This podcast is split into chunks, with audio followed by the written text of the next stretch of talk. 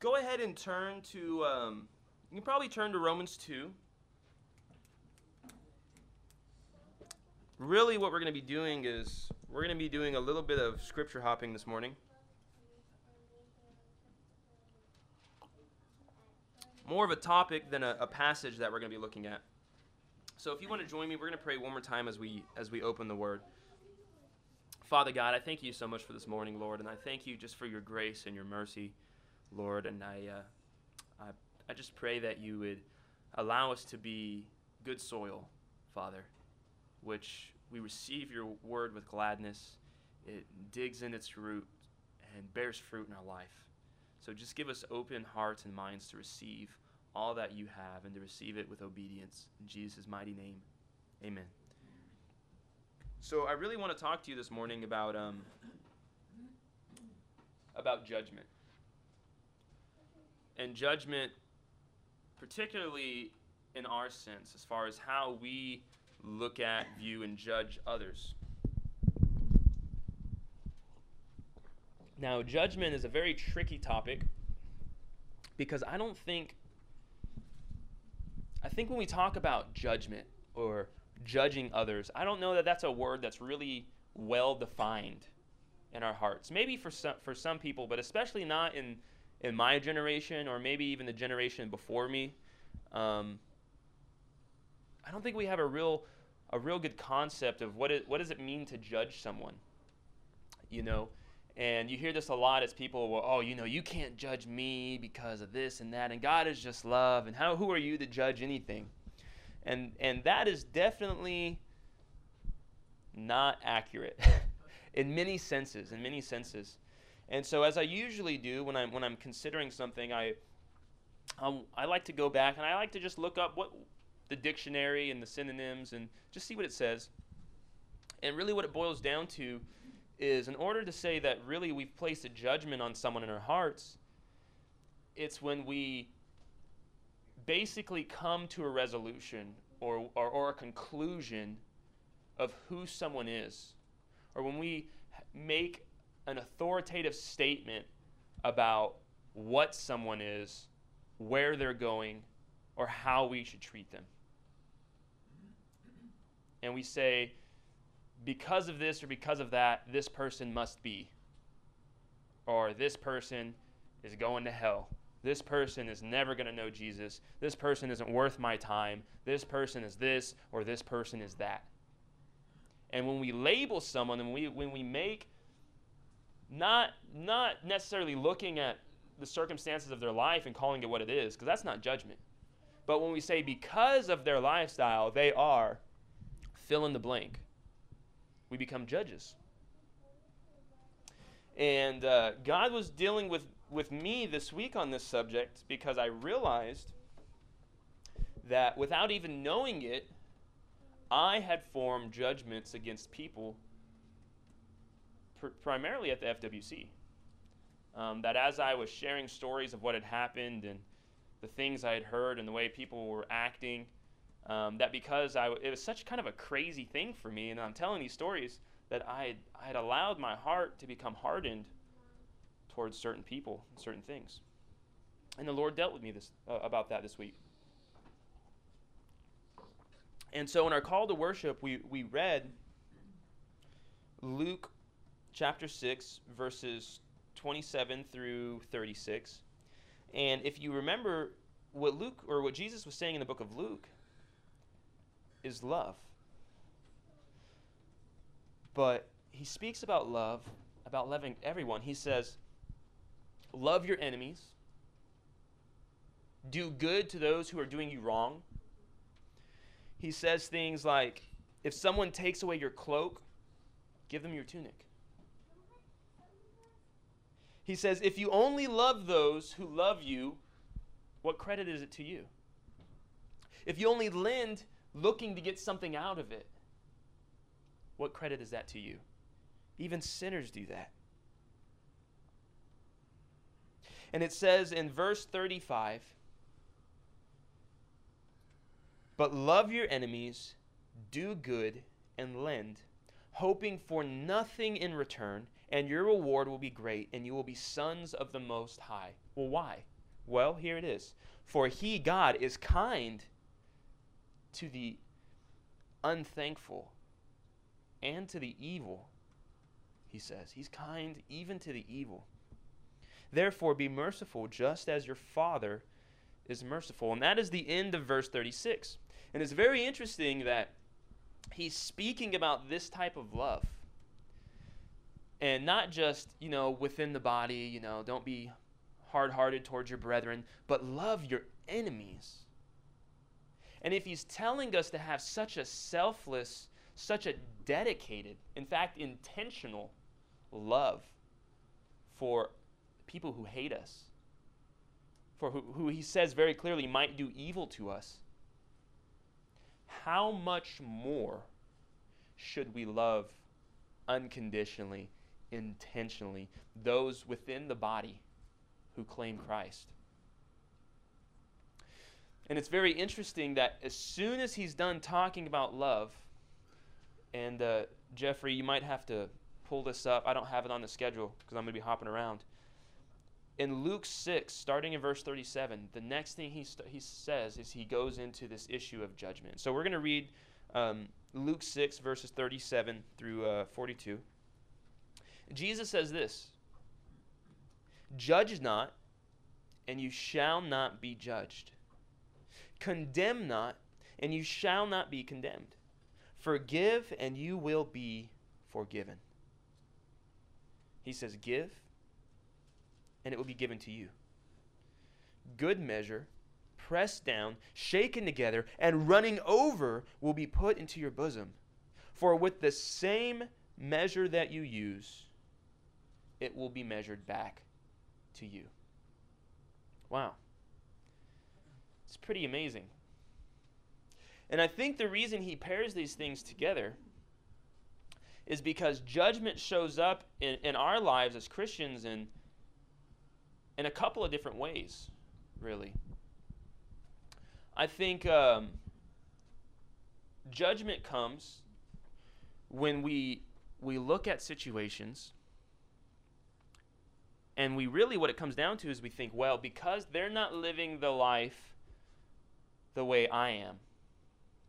They're not living their life according to my standard. Or because they claim to be Christians, but they don't have it all right. They're not good enough. Or they're this. Or they don't deserve that. And we begin to uh, label and uh, create judgments about their life that we were not given authority to judge. Now, here's why judgment is, is very tricky, okay? Because God has judged sin, and God has judged all the workings of evil, and He has declared His judgment of those things to us. And so, yes, we can look at someone who's sinning and say, that is sin. That is wrong. You need to repent. You need to pull away. I can look at a brother who is deep in sin, who is willingly sinning, and say, God is going to burn down the fruits of that man's life, and I am going to separate myself from fellowship with him because Jesus told me to do so. The problem with judgment is when I say because I have to I need to separate from him, he's no good. And if I, he was walking alongside the road, I wouldn't pick him up. No, no, no, no. That is judgment. We have to learn to understand the truth, righteousness, and judgments of God. To be able to extend that truth to others in hopes that they might accept it and change their life, but to love them even if they don't and to love them even if they've got everything wrong. You know, I feel like I have a pretty decent, pretty decent grasp on who God is and His Word. And I feel like because of that, it's really affected my life and changed my life. And I feel like I live in a pretty, you know, I'd like to think I live in a pretty pleasing way to the Lord. but I'm definitely not perfect. And I definitely remember a time when I didn't know any of God's word, when I was living a whole lot of out of His will, and God still loved me. And in fact, God even blessed me sometimes. That's crazy to think about. Actually, He blessed me a lot. I just didn't acknowledge it. And that He sent people into my life with the gospel. He sent people into my life with the Word of God. He sent people in my life into my life with love, unconditional love. And He used those things to pull me out of that lifestyle. And there's one step at a time, all the way till here. And there was a lot of times as a devoted Christian where I didn't have I didn't have the right answers. My theology was messed up. I lived right over here and wrong over here. But God's mercy and grace covered me in that. And however, for some reason, sometimes we we can forget that part of our own lives as Christians. We can forget that. And so when we see other people and they're not snapping to the word, and they're not falling into obedience, and they're not running off like, you know, the Apostle Paul, that they're not living life right. They're not really, you know, if they would do it a little bit better, then they'd really be Christians. You know, right now they're kind of on the line. And I, I, that's wrong. That's wrong. For me, for the last couple years, there's been a couple of people at the fellowship who I'm like, that dude's either demon possessed or unsaved. I don't know what's going on with that dude. But and I was like, I'm just gonna I want to stay as far away from this group and I want to stay as far away from this guy as I possibly can. Okay? That's how I felt. And God kept sending me back. And God kept sending me back. And he's putting these people in my path and we're starting to and what's interesting is when i'm face to face with these people a lot of that judgment is gone because in the face face to face with that person all i feel is love and i know hey what they're saying what they're doing isn't right but i love them and it's it's very hard with the spirit of god to be face to face with somebody and, and hate them and to judge them it's very easy from a distance over Facebook, over email, you know, watching the news on TV to see people and, dis- and, and to secretly despise them. It's very easy to do that. And even to the point where this last week, some of these people who I'm like, man, these people, there's no way this person is saved. Like, there's, there's no chance. I, I feel for a couple of those people, at least, man, they do know the Lord. And they're just really misled. They're really misled. And God wants to save them from that. Man, how twisted my heart has been. Why is it that I saw that for some, but refused to see that for others? And how often do we do that for people? When God has a heart to love those who hate him, when God has a heart to send his own son that there might be some chance for, for the world to be reconciled with him. Yet we would much rather put distance. We would much rather accuse. We would much rather allow ourselves to be angry. And so, what judgment does is it becomes a gateway for us to slander, to unforgiveness, to bitterness, and as I was thinking about this, this just this little, just this little seed of judgment that I didn't even know was in my heart, I start seeing how that little seed has blossomed in so many people's lives. And it's just becoming more clear to me. And as I was thinking about this issue, I want to read to you something that I read and I found in John 12. Daniel, can you pull this up for us, brother? John 12, verses 44 through 45 or 44 through 50. So in John 12, starting in verse 44, it says, Then Jesus cried out and said, He who believes in me believes not in me, but in him who sent me. And he who sees me sees him who sent me. I have come as a light into the world, that whoever believes in me should not abide in darkness. Verse 47. This was very interesting. And if anyone hears my words and does not believe, I do not judge him. For I did not come to judge the world, but to save the world. He who rejects me and does not receive my words has that which judges him. The word that I have spoken will judge him in the last day. For I have not spoken on my own authority, but the Father who sent me gave me a command what I should or what I should say and what I should speak. And I know that his command is everlasting. Therefore, whatever I speak, just as the Father has told me, so I speak. So, in this, in verse, let me find it again. Verse, I think it was 47. In verse 47, I, I felt really convicted, and my heart was softened about this. Jesus says, now Jesus is going to judge the world. We can be clear on that. But here, as he's walking in his ministry, Jesus says, If anyone hears my word and doesn't do them, doesn't believe him, I don't judge him. And I had to think about that for a second. For Jesus to say, if, if they hear me and they don't believe, I don't judge them. I didn't come to judge, I came to save. He goes on to say, however, my word will judge them one day. And I don't know if you can if you if you gather from that what I gathered from that, but the heart that Jesus had knowing full well the reality of sin and knowing full well that in the end the word of God would judge all people and all people would come to judgment. Yet here in this life he came to love and to save. And even as those people who would not believe and would not obey were in front of him, he did not judge them. That's a heart issue.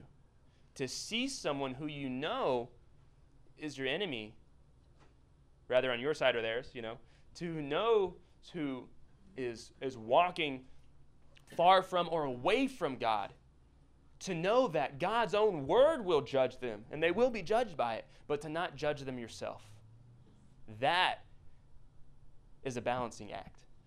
And that's a balancing act that I think that the church as a whole has failed at on and off. Back to Luke 6, um, verses 39 through 42. This is right after judge not, and you shall not be judged. Jesus speaks a parable. And in verse 39, he says, Can the blind lead the blind? Will they not both fall into the ditch?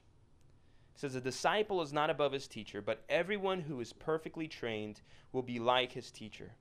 And why do you look at the speck in your brother's eye and do not perceive the plank in your own eye? Or how can you say to your brother, Brother, let me remove the speck that is in your eye, in your in your eye.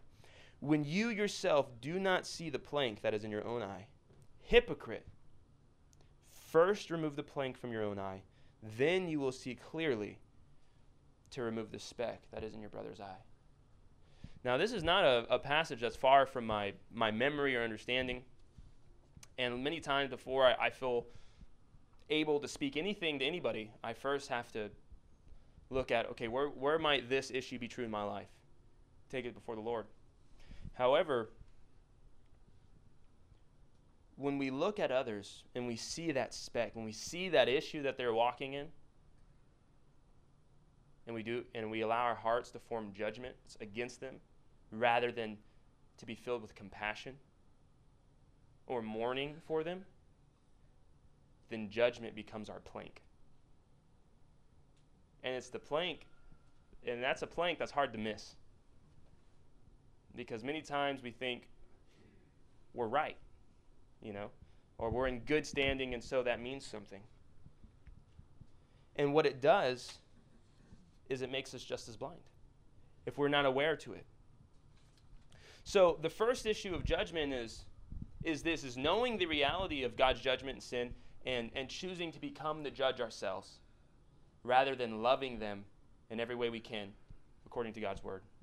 The second issue of, uh, of judgment that really becomes an issue is why I had you I had you move to uh, Romans two.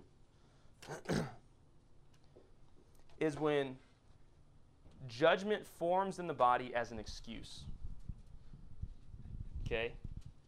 And what this looks like is people begin to judge others to either excuse their own lifestyle, to excuse their own mistakes so they don't have to look at them, or judgment becomes our excuse to hold on to hatred, to hold on to unforgiveness, to hold on to anger towards people who God has commanded us to forgive.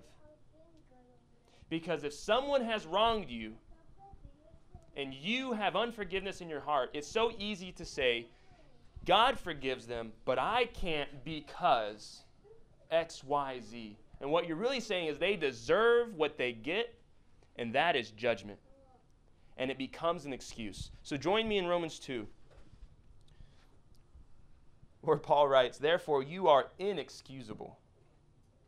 You are inexcusable, O man, whoever you are who judge. For whenever you judge another, you condemn yourself. For you who judge practice the same things. But we know that the judgment of God is according to truth against those who practice such things. and do you think this, O man, you who judge those practicing such things, and doing the same, that you will escape the judgment of God? Or do you despise the riches of his goodness, his forbearance, which is a loving patience, and long suffering, not knowing that it, the goodness of God leads you to repentance? But in accordance with your hardness and your impenitent heart, you are treasuring up for yourselves wrath in the day of wrath and revelation of the righteous judgment of God, who will render to each one according to his deeds. Eternal life to those by, who by patience continuance in doing good seek for glory, honor, and immortality, but to those who are self seeking and do not obey the truth, but obey unrighteousness, indignation and wrath, tribulation and anguish on every soul of man who does evil, of the Jew first and also the Greek. Okay, we're going to stop there because that's just a really long run on sentence. Um, but what he says is in whatever way that we think we can judge against someone else, we either do, have done, or we're breaking the law somewhere else. And so when we judge others, we bring the same condemnation upon ourselves. The Beatitude, Jesus says, Blessed are the merciful, for they receive, they will receive mercy. You give mercy, and God gives it to you. If you judge, God will judge you. And that's a dangerous, dangerous place to be. Dangerous, especially when it's God's own people that we judge against. And we see it. Otherwise, we wouldn't have, you know, Presbyterians and Lutherans and Pentecostals and all these different things. And that's the one thing, by the way, at the FWC that I have learned to enjoy. There's a lot of people who believe a lot of different things, and they all love each other. And they come to fellowship and worship the Lord.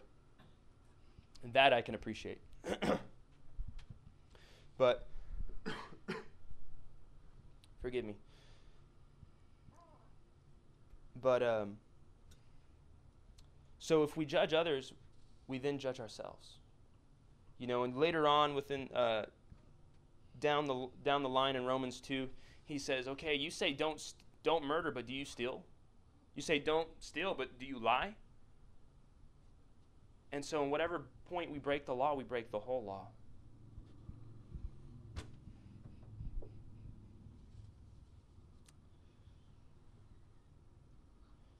So I want to read one last verse, and then I want to I want to close. Um, because I have no idea how long I've been up here talking. But here's the thing we know, we should know that we're not called to judge the world. Paul says this very clearly. We're not called to judge the world. We are called to judge in some manners within the body, according to deeds, but never are we called to judge a person who they are. Right? But many, many times we have the two issues I spoke about. For one, judging others to excuse our own guilt, or judging others to hang on to un, really unrighteousness in our own heart. And really, we, we become guilty in that. To, to, to put sin on ourselves in order to judge another. But also, we, we judge others who aren't where we are, or who Paul, what Paul calls those who are weak in faith. And rather than living in forbearance like the Lord does, which is a, a, a loving patience, we judge them. So I want to read a couple of verses to end from Romans 14, uh, starting in verse 1, where Paul commands us receive one who is weak in the faith. And check this out. I must have forgot this was written in here at some time. But not to disputes over doubtful things. There are things worth disputing. Okay? Jesus is the Son of God, and I will dispute that. There are other things that are not worth breaking up the fellowship of God's body for. And there are other things that maybe if you do know the truth and someone is confused or lost, maybe now isn't really the time. And maybe you need to lovingly have, have some loving patience with that person and pray that the Lord will reveal to them the truth or that the Lord will give you the opportunity as your relationship grows to speak the truth. So here in Romans 14, he's talking primarily about eating. You know, oh, this person ate that. Oh, he ate this. Some, some people, they think they should be vegetarians. But he says, receive one who is weak in the faith and do not dispute over doubtful things. For one he, who believes he may eat all things, but who is weak eats only vegetables. Let not him who eats despise him who does not eat. And let not him who does not eat, judge him who eats. For God has received him. God has received him.